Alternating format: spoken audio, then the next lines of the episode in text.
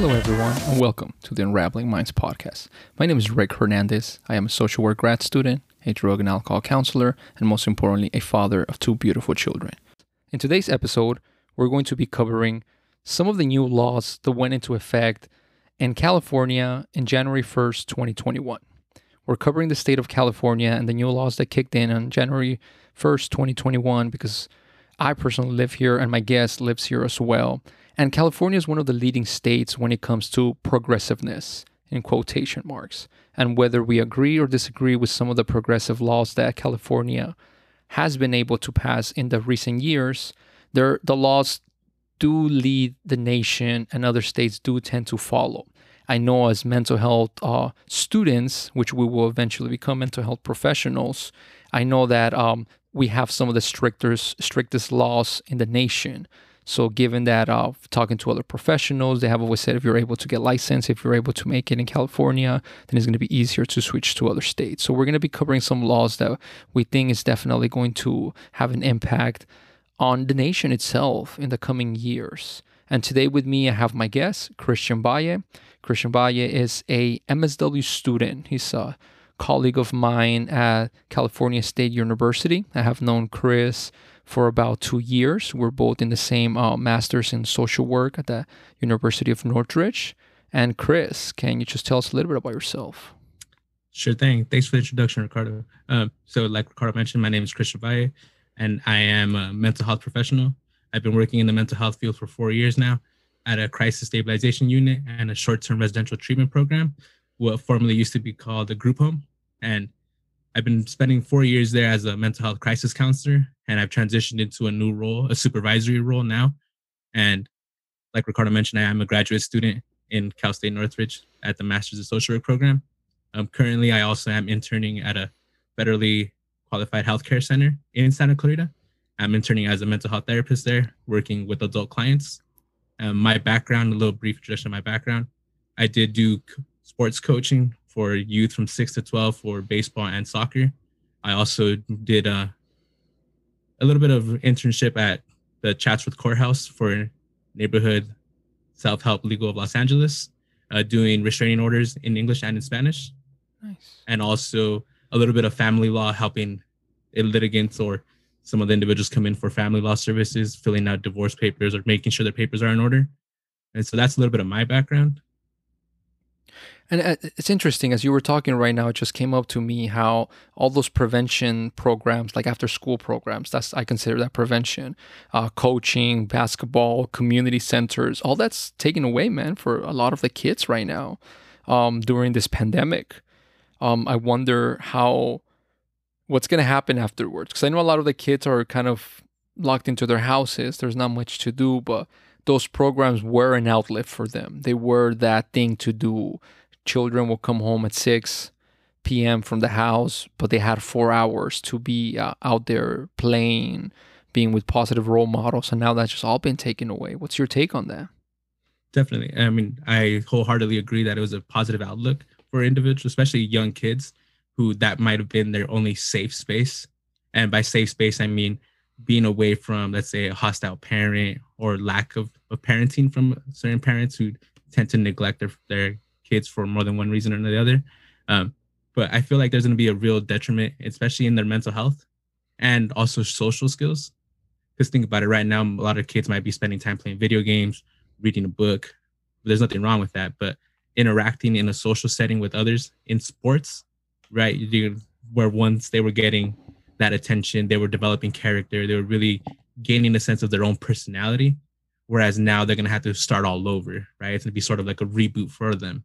And now they might spend more time at home experiencing more secondhand trauma, whether it be or direct trauma, whether it be abuse, right? Or witnessing domestic violence in the home, or just not have or just being alone at home right whereas school after school after school programs sports or even like homework centers right mm-hmm. they would spend time with their friends and get that interaction whereas once they go home it's just they're there by themselves right no longer have that resource to really rely on yeah. for anything, right? And then add so uh, add an alcoholic parent, uh, yeah.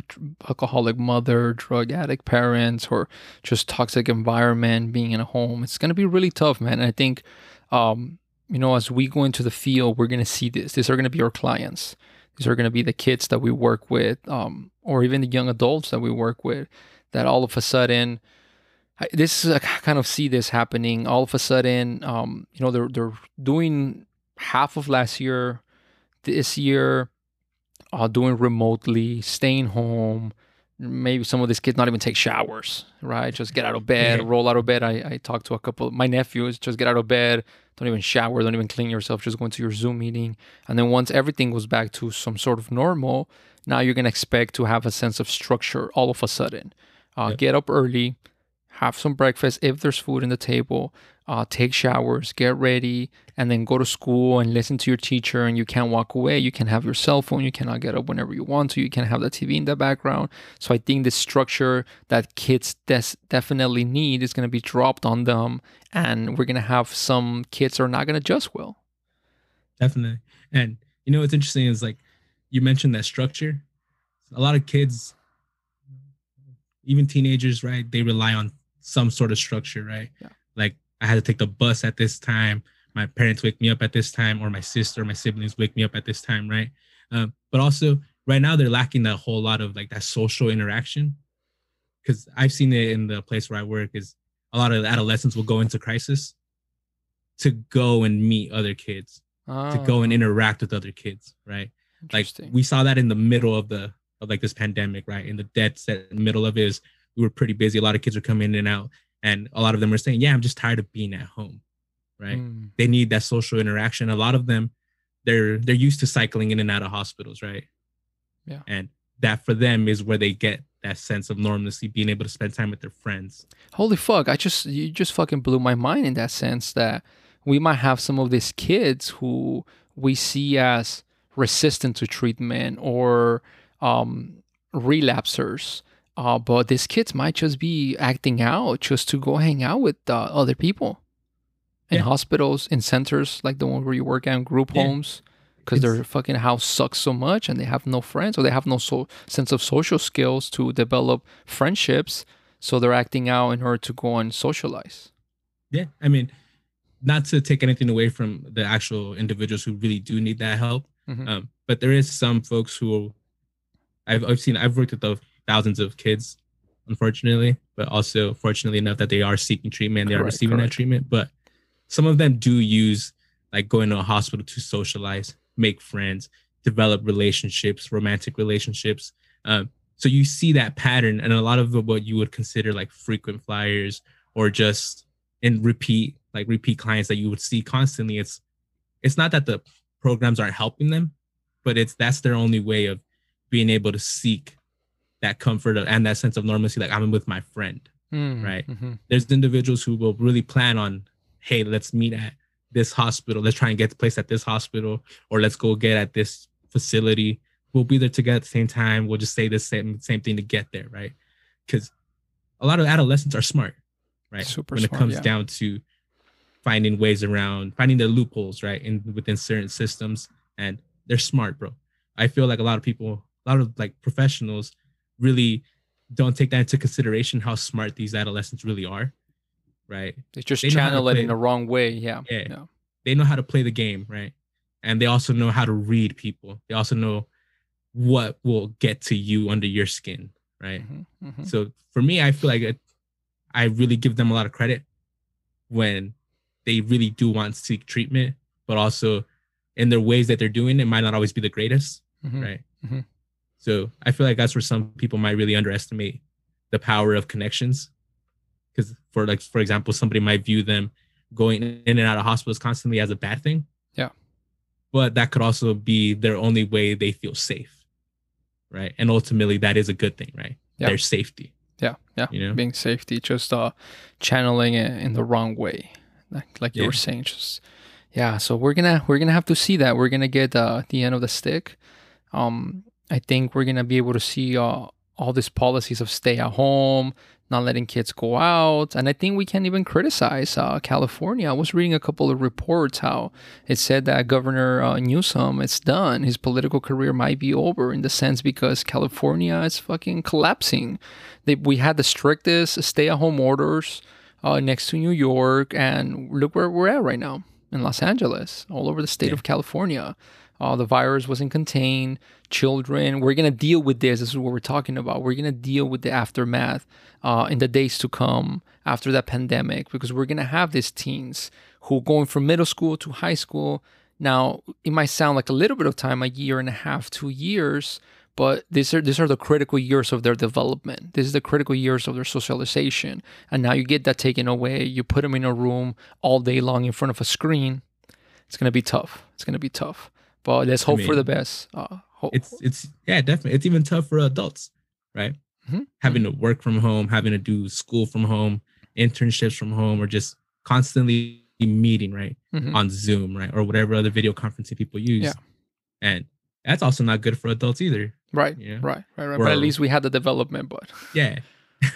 well, I some mean, we we go from sitting down at our jobs, right? If you have an office job, right? Yeah. And then we go to our home, we have dinner, we're sitting down, Mhm. right? Some Mhm. people might not might just spend the rest of the afternoon sitting down. Yeah. And then you lay down. We're very sedentary now, right? Yeah. Like that's all we're doing is sitting down. Yeah, Right. that's why you gotta get up there, man. Start doing push-ups, some pull-ups, something to stay active. if not, yeah, yeah, definitely. But let's dive in here. Let's dive deep into the laws.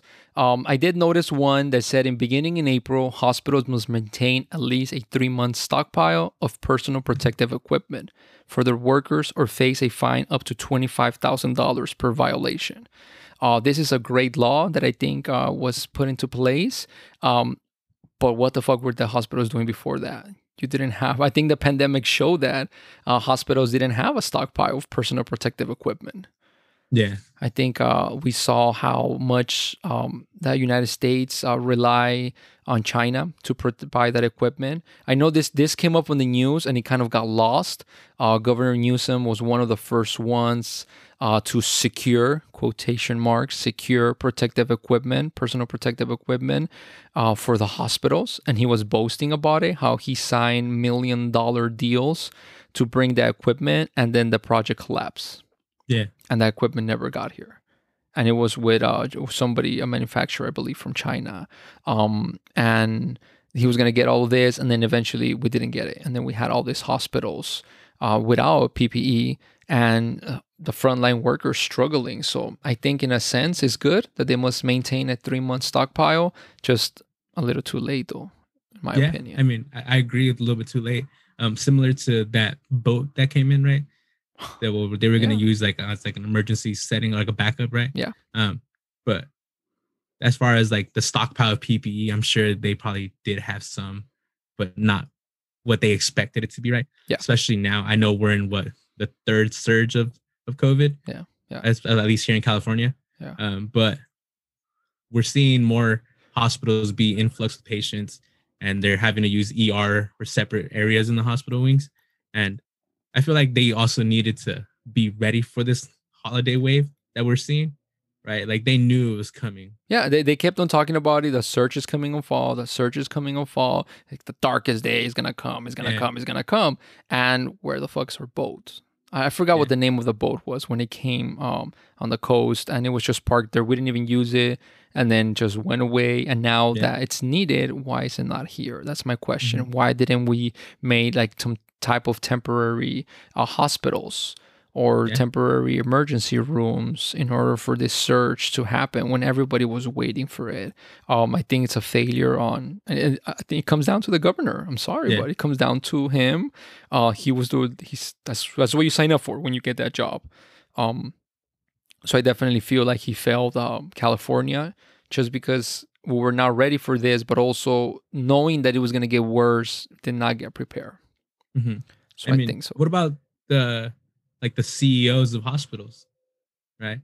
They also knew this was coming, right? They could have opened a separate wing or did something temporary, Mhm. right? Mhm. I know here in Ventura County they had a an old hospital that wasn't really used because they built a new one Mm, right right across the street, and they're using that now as a overflow of patients. right? Interesting.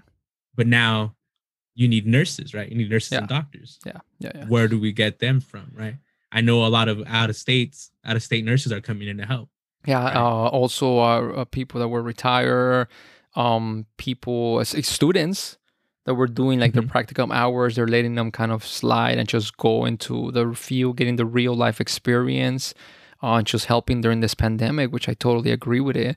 Um, but yes, I, I completely agree with you. So uh, if anybody from LA public health's listening, send them to Ventura. they have an empty hospital over there. uh, but yeah, I think the other one, another law was that employers must provide written notice within 24 hours to workers who might have been exposed to someone with COVID 19 and can face fines for violations. Uh, this law goes into effect until 2023. So employers must now let you know if somebody at your workplace um, is, is infected with uh, uh, COVID 19 Yeah. um, and they have to let everybody know if you were exposed to someone there. So I think that's that's great. Don't you Um, think that should have been one that was just a common, a common thing, and rather than having to be a law? Yeah, Right. yeah, and I think um, I think maybe you and I we work at professional places where they are doing this. They are sending you emails. They are telling us to take care. But I can see how like restaurants might be like, oh Yeah. no no no, we're not gonna say anything. Like oh no, you're okay. People, you know, Yeah. farm workers, um, factories. I have a buddy Mhm. who works at a factory. Um, and he was telling me how they kept on pressuring him to go back to work after he was exposed. He wasn't COVID 19 positive. He was exposed. He went to take a test, and they kept on saying, Well, if you don't have symptoms, just come back. Yeah. Well, if you don't have symptoms, just come back. It's like, what? Like, what if this does have it? And he just goes and spreads it to everyone. So, yeah, I think it's like one of those common sense things that unfortunately um, it had to be put into law. Which one's But one I that you wanted to cover? Oh, my bad. Ahead. Um, real quick, now I think it's actually a good thing though, like how you mentioned farm workers and individuals working in factories, right? Like, I'm sure OSHA's not always checking in on them periodically, right? Correct. Yeah, yeah.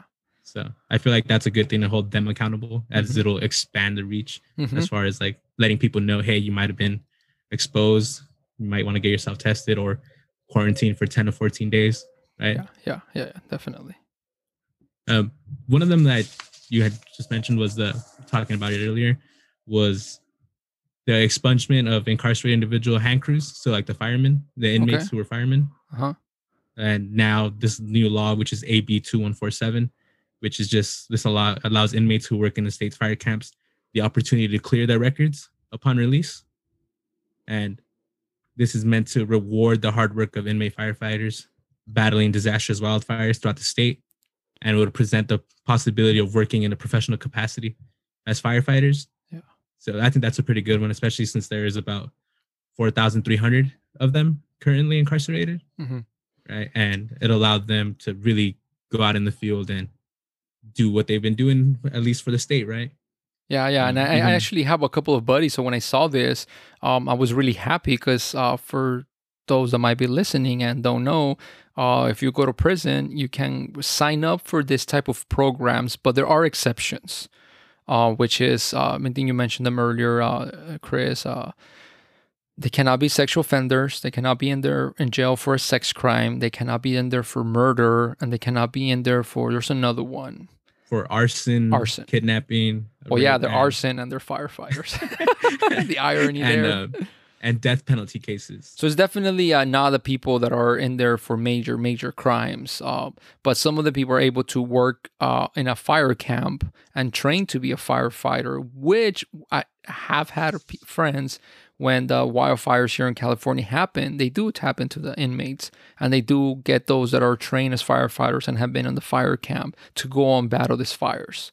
I had friends that have gone up north, have gone everywhere all over the states while they were in prison or uh, or on parole, and they were to help. And then they had the roadblock, which they still had parole, which they still Yeah. had their criminal record there. So even though they were risking their lives, say whatever you want to say, they already paid their dues to society by doing their time.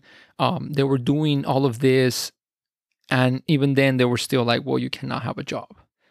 Well, you can't Mhm. work at, at, at the fire department because you have felonies. So you cannot work over here at other jobs because you have felonies. You're on parole. So I think this law is great.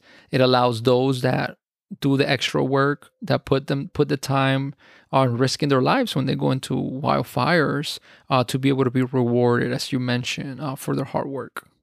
Yeah, I mean, it's it's a really tough spot to be in, right? Like you were incarcerated for X amount of time. Mhm. You put your life at, risk, right? With wildfires, especially here in California, we've seen how drastic they've been.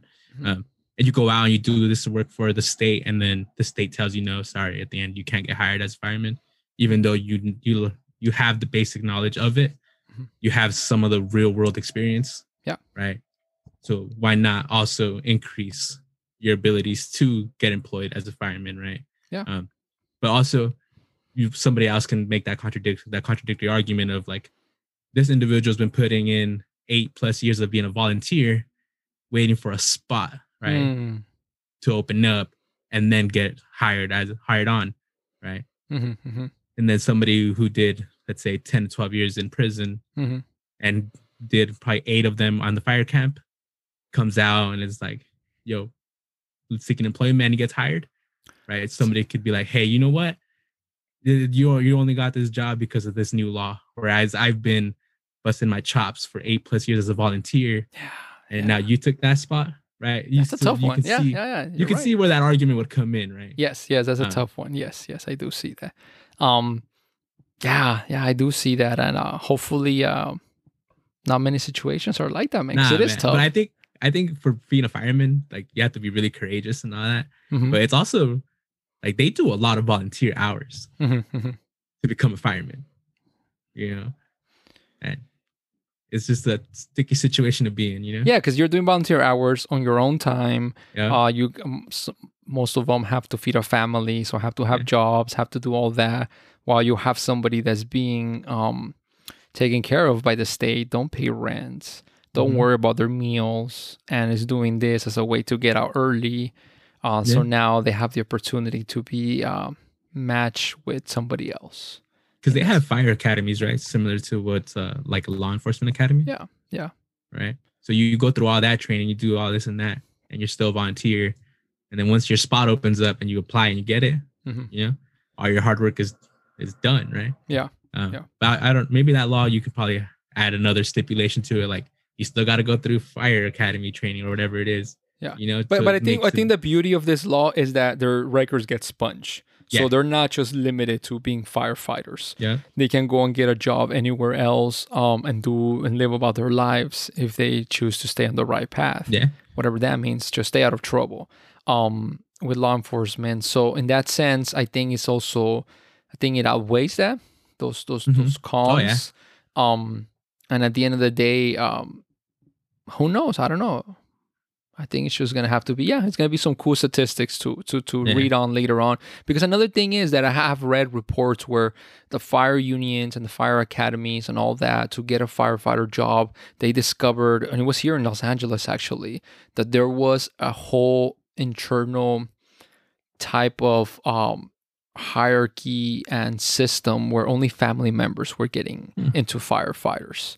So I remember that it was a report that I read a while back. I don't remember. I think it was the LA Times, where it showed that um, you know you had to know somebody inside, Yeah. and the majority of the time it was the family members.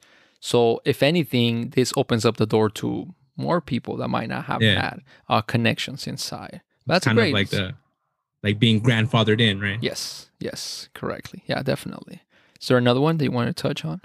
Yeah, actually, it's a SB 203, which is the juvenile's custodial interrogation.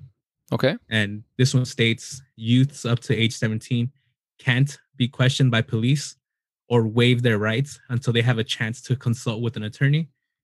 Cannot cannot be questioned. Yeah. Okay. They can't be questioned by police or waive their rights until they have a chance to consult with an attorney. And it states this bill would direct a court to consider any willful failure of a law enforcement officer to allow a youth 17 years of age or younger to speak with counsel before custodial interrogation in determining the credibility of that law enforcement officer. Mhm, mhm, mhm. What do you think on that? For me personally, um, I think it's a it's a good thing, right? But because you can limit the amount of forced Yes. like admissions, Yes. right? Um, but also, I feel like on the flip side, people can really continue victimizing the the youngsters, right? Mhm. Um, it can allow gangs or or drug runners to just continue continuously running drugs and committing crimes through teens, seeing as they can't incriminate themselves anymore, Okay. and it's not usable in court, right? okay. Okay. Right, like that's the way I when I read it, I was like automatically thinking of that because you can continuously run, you can continuously commit crimes as a teenager and be like, yeah, I did that. What are you talking about, Mhm. right? But you're not gonna, it's not gonna be admissible in court, Okay. Okay. you know. Interesting. That's But- interesting. But but yeah, the scare tactics are definitely real.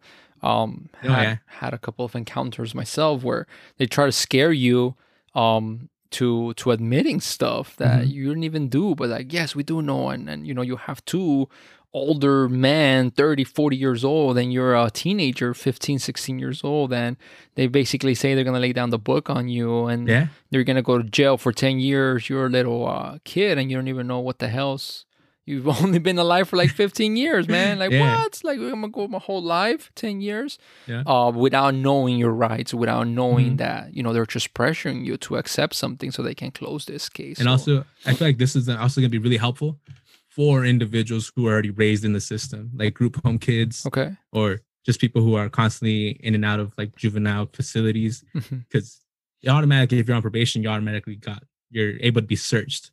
Yeah. Right. Unless you're on informal probation, which requires only your probation officer to search you, right unless they gain permission by them. And I feel like this is really going to be helpful for those those individuals, so they're no longer going to be forced to admit something they didn't do, or they're not going to be coerced into admitting anything.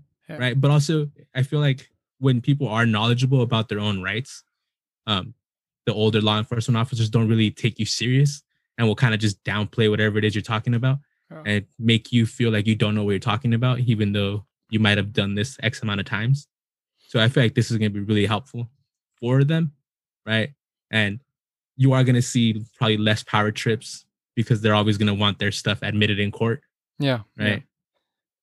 I feel like that's going to be really helpful for yeah which and for law enforcement it's also going to be a little bit tougher because now you're just going to have to even though you might know this this kid is is guilty you might have had other people you know point the finger and say yes that's the witness him and you might want to work out a deal with them but now you're going to have to deal with everything else with the lawyers but Yeah. that's the beauty of our system right you got to have process Yeah, have so now you- you, you can just sit there.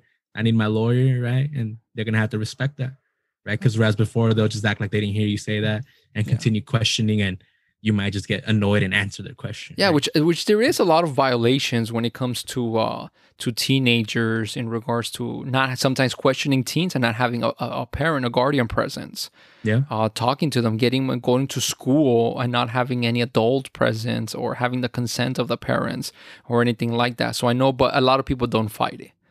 You Yeah. are young, you don't know your rights, you don't know your laws, and just admit to a lot of crimes. And I think we can segue to the next one, which uh, California's juvenile justice correction centers will stop taking new inmates on July Yeah. 1st as the state begins to transition responsibly for young offenders to individual counties. What's your take on that? I feel like this one's gonna be a real tricky situation for the counties, Yeah, yeah. especially because if you read more into that, it's they want to transition from the Department of Corrections and under the the umbrella of probation to social services. Correct. And social services is already an impacted program. We're getting we're getting screwed, man, left and right. Defund the police, defund corrections, and social workers are gonna do everything. yeah, I mean, talk about job security, right? But it's going to really impact already an impact the system. You're going to take in California alone, they have about 750 juveniles still in detention, Okay. right? Uh-huh. In all, in three or in four of their their centers, right? Yeah, yeah.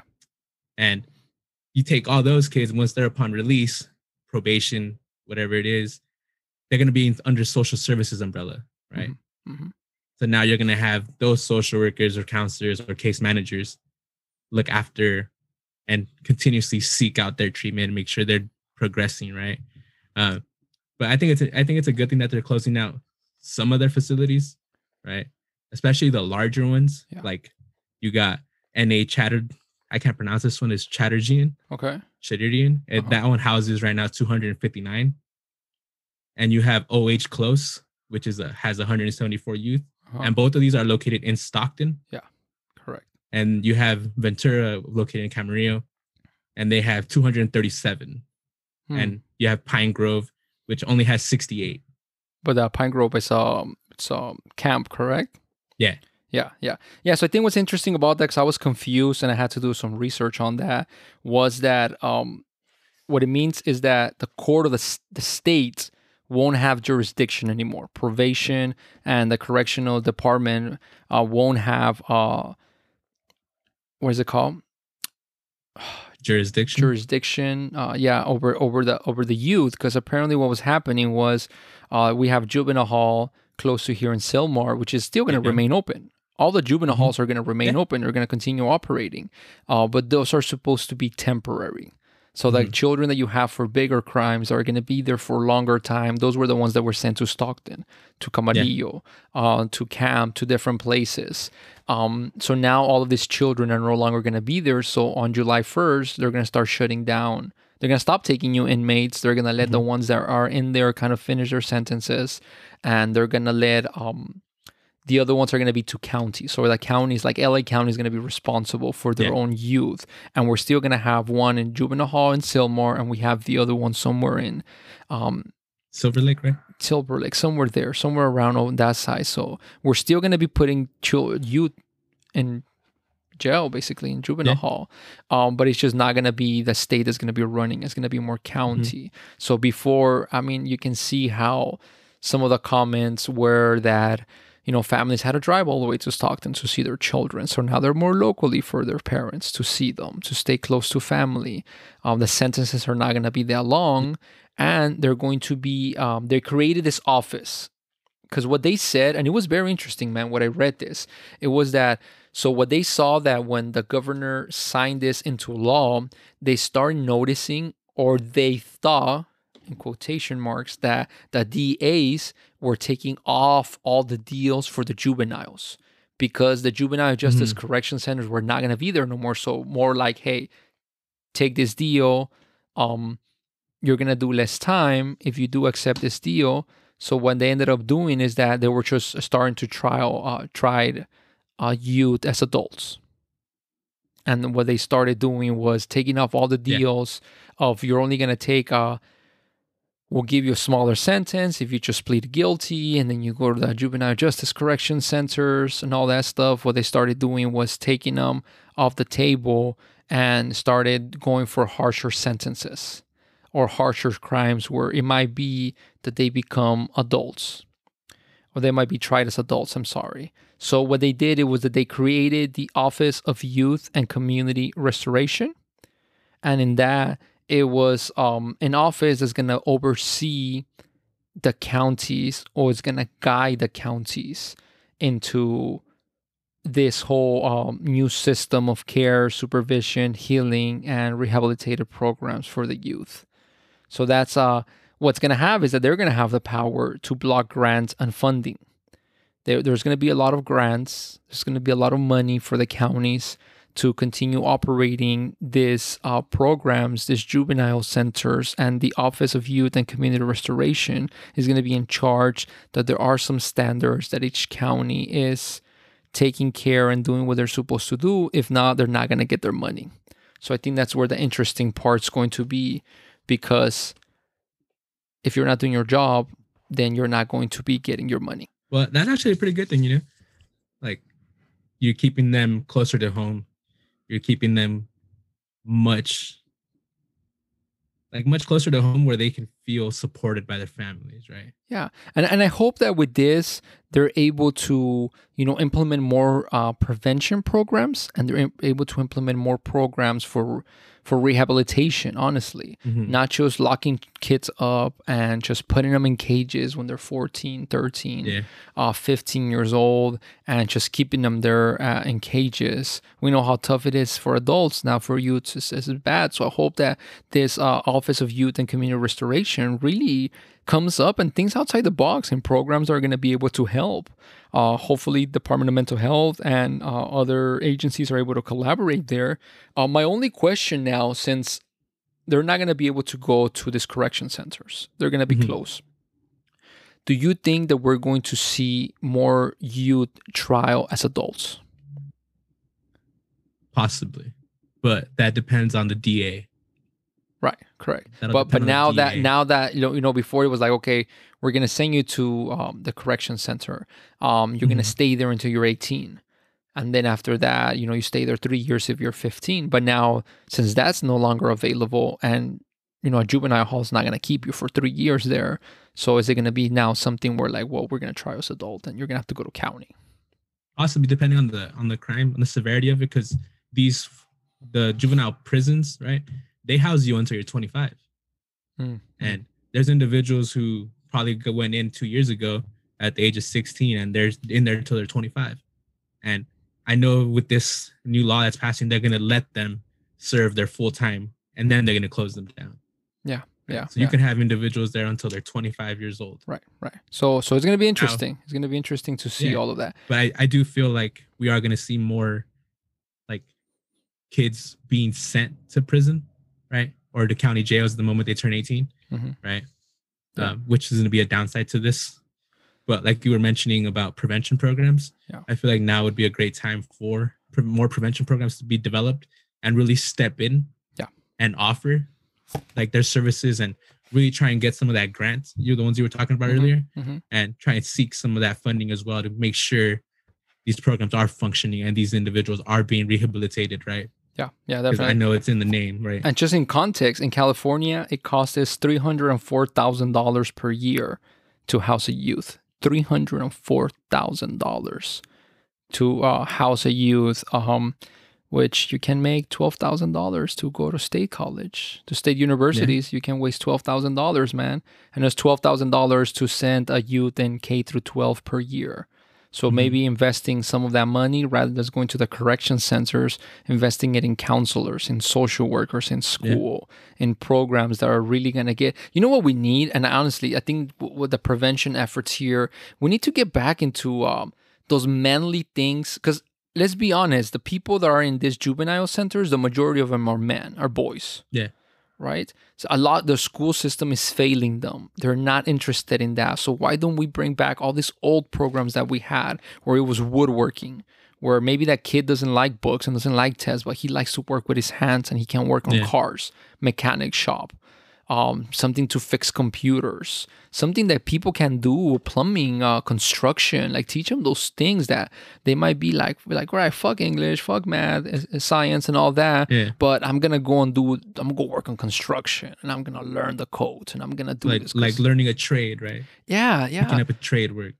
Because i mean at the end of the day some of them working in those trades make more than what we will when we have our master's degree yeah yeah yeah definitely. Right? Yeah. um and i agree with that. I feel like there's a lot of young men who do not like going to school mm-hmm. Right. mm-hmm. Who would much rather be doing something with their hands right? They, some people like to build stuff take stuff apart and put it back together. Mm-hmm. And Mhm. you have that woodworking or wood shop um, auto body like auto mechanic class.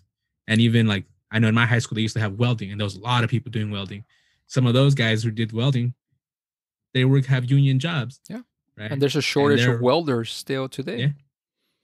and they make they're gonna make they make twice my salary bro Yeah. yeah definitely and know? welders are one of the professions um where they die youngest oh really from falling from accidents oh snap. Just yeah, because Oh. you have to go all up in buildings and stuff. That's why they get paid more as well because the death rate in welding is, uh, it's it's crazy, man. When you look at the statistics, it's very So that's the bad. downside yeah, that's the downside. Um, but then again, you have this fucking macho man. That, I don't need the safety. I'm not gonna strap myself. I'm not gonna grab my harness. I'm Yeah. not gonna do this.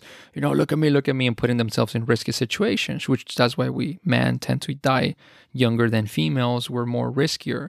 But but but it Yeah. is like if you're safe and you take care of yourself and you follow all the steps, safety guidelines, is definitely a great career. And there's a shortage of welders.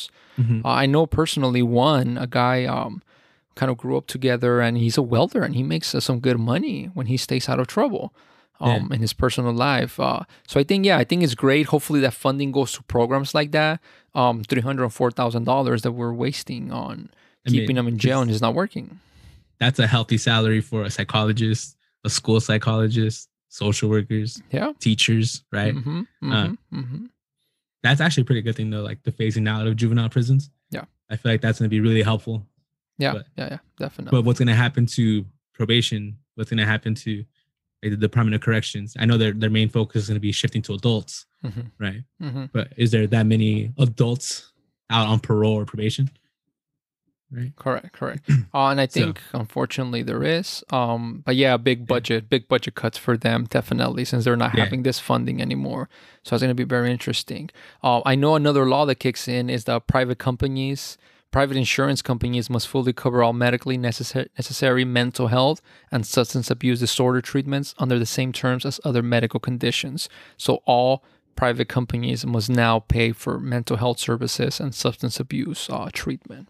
And I think Yeah. that's amazing. I think that's great. Definitely. Yeah. Because I mean, there was a list of only stuff that they would cover before, right? Mhm, mhm. It- It's only a few of them. It's like, what is it? It's like schizophrenia, schizoaffective disorder, bipolar disorder, major depressive disorders, panic disorders, OCD, pervasive developed disorder, or autism and bulimia. Mm, That's a short list that your insurance will cover for. yeah. What about anxiety and depression, which is the most common one for uh, most like the major for the whole population? They don't Yeah. cover it. you know and that short list it allows like insurance companies just to continue drafting like certain health plans right that use restrictive definitions of what is medically necessary right Mhm, mhm. and i feel like that in itself just creates these large loopholes that are used to deny deny care to a patient right and this new law that you're mentioning the list expands right now it includes like substance induced mood disorders schizotypical disorders Mm. catatonia adhd agoraphobia social anxiety personality disorders binge eating the impulsive control disorders substance abuse disorders disruptive behavior disorder and paraphilic disorder and also factitious and neurocognitive disorders Mm, okay. so now it, it just broadened what the insurance companies must cover, right? As Yeah. what they deem medically necessary. Right. And I feel like now that's gonna also going to encompass the treatment, whether that be medication, therapy, Yeah. right? Yeah. Just to continue preventing or treating any of the those existing ailments. Mhm. So I feel like that's going to be really helpful. Yeah, I think it's definitely helpful. I hope they don't spike the prices, but I do uh, I do see hopefully more people have that access to that mental health and the substance Yeah. abuse treatment uh, through their insurances because it really sucks. I work. I'm a drug and alcohol counselor as well, and it sucks when you turn people away because their insurance doesn't cover it. Yeah. Uh, or certain treatment centers is like, well, your insurance is not paying enough, man. You can't Yeah. stay here 30 days, which we know 30 days is nothing nothing Mm-hmm. when it comes to healing for somebody uh, that has been abusing alcohol, abusing opiates for 5, 10, 20 years. 30 days is nothing to that, that extend to for healing. Uh, so I hope that insurances do cover it. I hope that there's uh, broadens the scope for more disorders to be covered and people have that access that they definitely, Definitely. need. Yeah. And that's also like the access or gaining access Mhm. is another is one of the reasons why I kind of transitioned into like the social work. Okay. Whereas you're able to draft policies or really advocate for youth, adolescents, or adults to have access to the treatment that they need, right? And, Because and there's, there is a lot of red tape. Yeah. You know, if you don't meet the criteria for this treatment plan, sorry. medical gonna be able to necessity, medical Yeah. necessity, right? Yeah. All the time, and you have to get creative as uh, a clinicians, get creative so your client that, that's the advocacy part. So your client uh, is able to meet that medical necessity. Um, I think it's um, yeah, so that access, and a lot of times people don't understand it until you go through it people don't necessarily understand that have had insurance their whole life and they're able to pull out a card and like okay i go to therapy i Yeah. go to treatment and just you know what's here's a picture of my of my of my health insurance they don't have to worry about. None of that Yeah. stuff. In regards to somebody that's waiting for a bed at a treatment center county wise uh, that's going to take two months to get a bed there while Mhm. you're living out in the street being cold uh, yeah. So i hope that access does uh, does open the doors for more people to get the help that they need And you mentioned the increase in costs, right? Mhm. That's that could be a major downside to this, right? I hope it doesn't. I hope it Like, definitely doesn't. Increasing the healthcare costs, like how much you pay for your insurance premium a month, Mhm, mhm. right? with while doing little to improve the access to healthcare providers, right? Yeah. And also, I don't know if you've ever like explored those outlets like seeking therapy or treatment for, let's say, you- some of your patients that you Yeah. work with, Yeah. or for yourself in general. But you see, like, there is a low reimbursement rate and it's a those contracts they're pretty burdensome on the providers themselves Yeah. if they're not getting paid a good amount or what they deem a good amount, right? hmm And not many like psychiatrists or psychologists accept insurance because of those contracts. Exactly. Like Right. Medi-Cal. That's- a lot of them yeah. don't take it just because it doesn't pay enough. Um, what they seem. and that's um, when you leave like then you have a sliding scale and requires a lot of the patients to pay out of pocket for their services, right? Yeah, yeah, which is another barrier um, that people face, uh, having to Yeah. pay co-pays, having to pay out of pocket. Um, yeah, it's definitely, definitely tough. Uh, but but moving on, um, I know that another one was California's Attorney General must now investigate when an officer-involved shooting results in the death of an unarmed person. So I think that's great that the California Attorney General now um, their office has to investigate when there's officers involved shootings uh, of an unarmed person. So I mean, I think that's what everybody wants, right? An investigation, thorough investigation to get to the bottom of it, and hopefully, after the investigation, the results or whatever the decision comes, it's um, it's justice Yeah. for for whatever it is, whatever the outcomes are. So I'm just happy for that. Is Um, that is that oversight by a, a community, like the com- the community supervisees who explore like So this is the Attorney General. So that'll be in right. California. The Attorney General of California, their office is going to investigate. All right, so they're gonna do the Yeah, investigation. and put pressure right. on it. But I did see that there was another law. I don't have it in my notes, but there, all the counties can create a civilian oversight board or inspector general to independently oversee the work of a sheriff, and if needed, uh, to issue subpoenas. So civilian oversight board can start issuing subpoenas in different places, which I think is great. Right. I think it's definitely gonna make uh it definitely I can see it from an officer's point of view, like fuck, I gotta deal with this other oversight, I gotta deal Yeah. with all of this. But eventually it kind of uh given the times that we're living, it comes with the job. Mhm. It comes with the job that you have to know that people are watching and you have to do your job the best that you can. Just like you and I, when we get licensed, we're gonna have an oversight board. We're gonna have somebody that's checking up on us. We have to go online and register, and you can literally go online if you're a ther- uh, if you're a somebody that's getting therapy, you can go online and check your therapist and see how many fucking complaints there is about him. All right, like this guy's a fucking pervert in, in Stockton or in San Francisco. I don't think you want that guy as your as your therapist. Uh, so we have that oversight. So I think it's fair that uh, cops and uh, sheriffs and different uh, organizations are going to have that as well. Law enforcement. Yeah. Yeah, I feel like on. that's also gonna, that might make people feel more confident Mhm. in them in law enforcement with Yeah. regards to any justified or unjustified shootings that occur out in the field. Yeah. Right. Yeah. Um, but also, I feel like that's going to dictate how far a law enforcement officer is willing to do their job.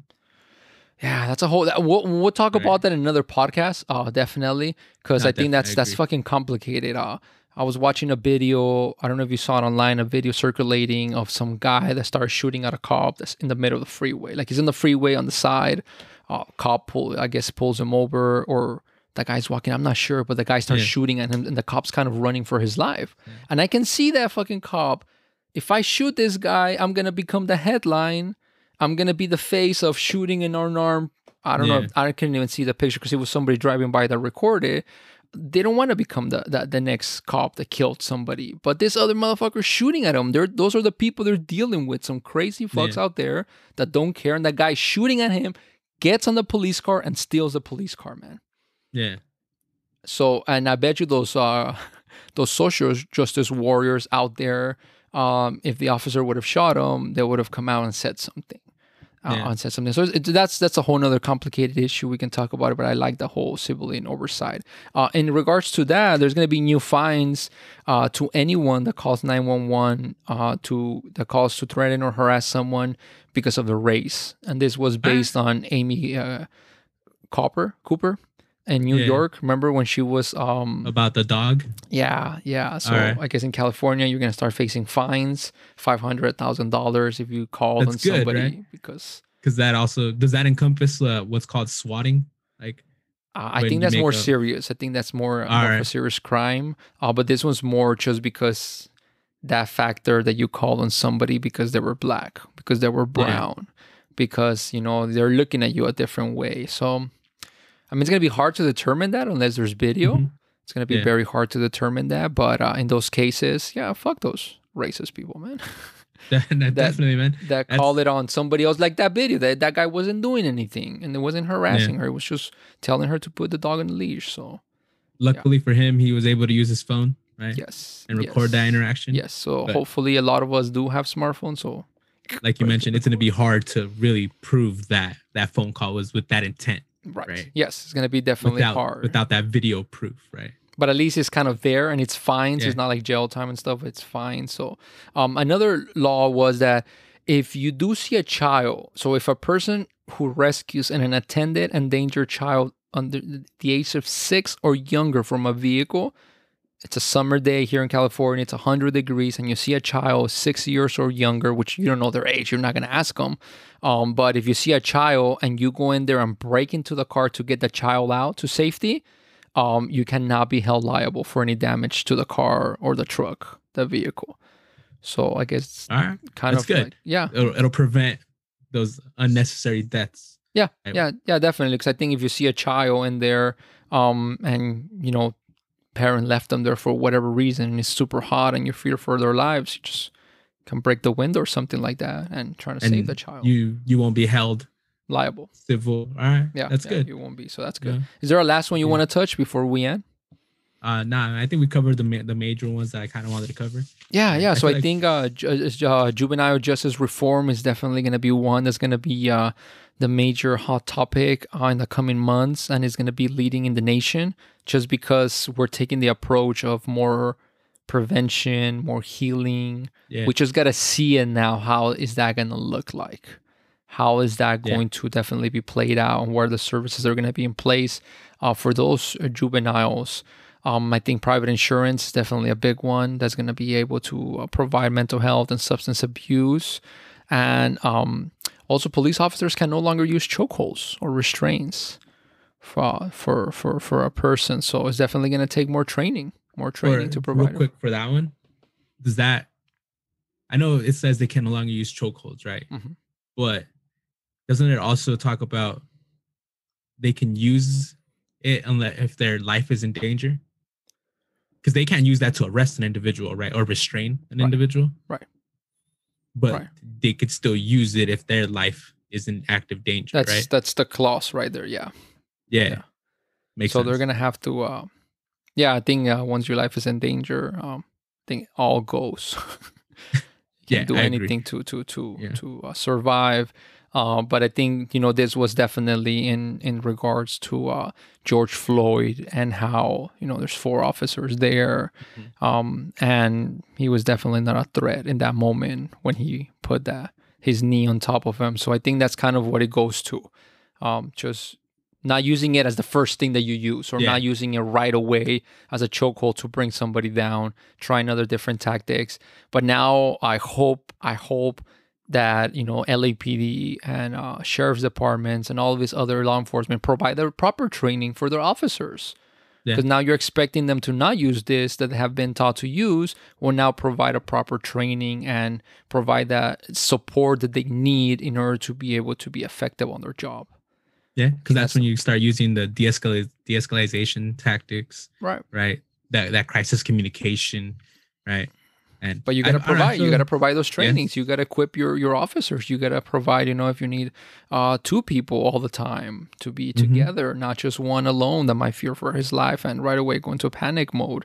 Um, Yeah. It's definitely up to the counties uh, to definitely provide that funding for officers to be able to get and tra- and training. I feel like they also need to use like I agree with like having superior law enforcement officers who have been there for X amount of years to do some of the trainings, but Mhm. also individuals who are trained in crisis communication or like de-escalation tactics, right? Yeah, yeah, yeah, that definitely. are proven and backed by like data or research to Yeah.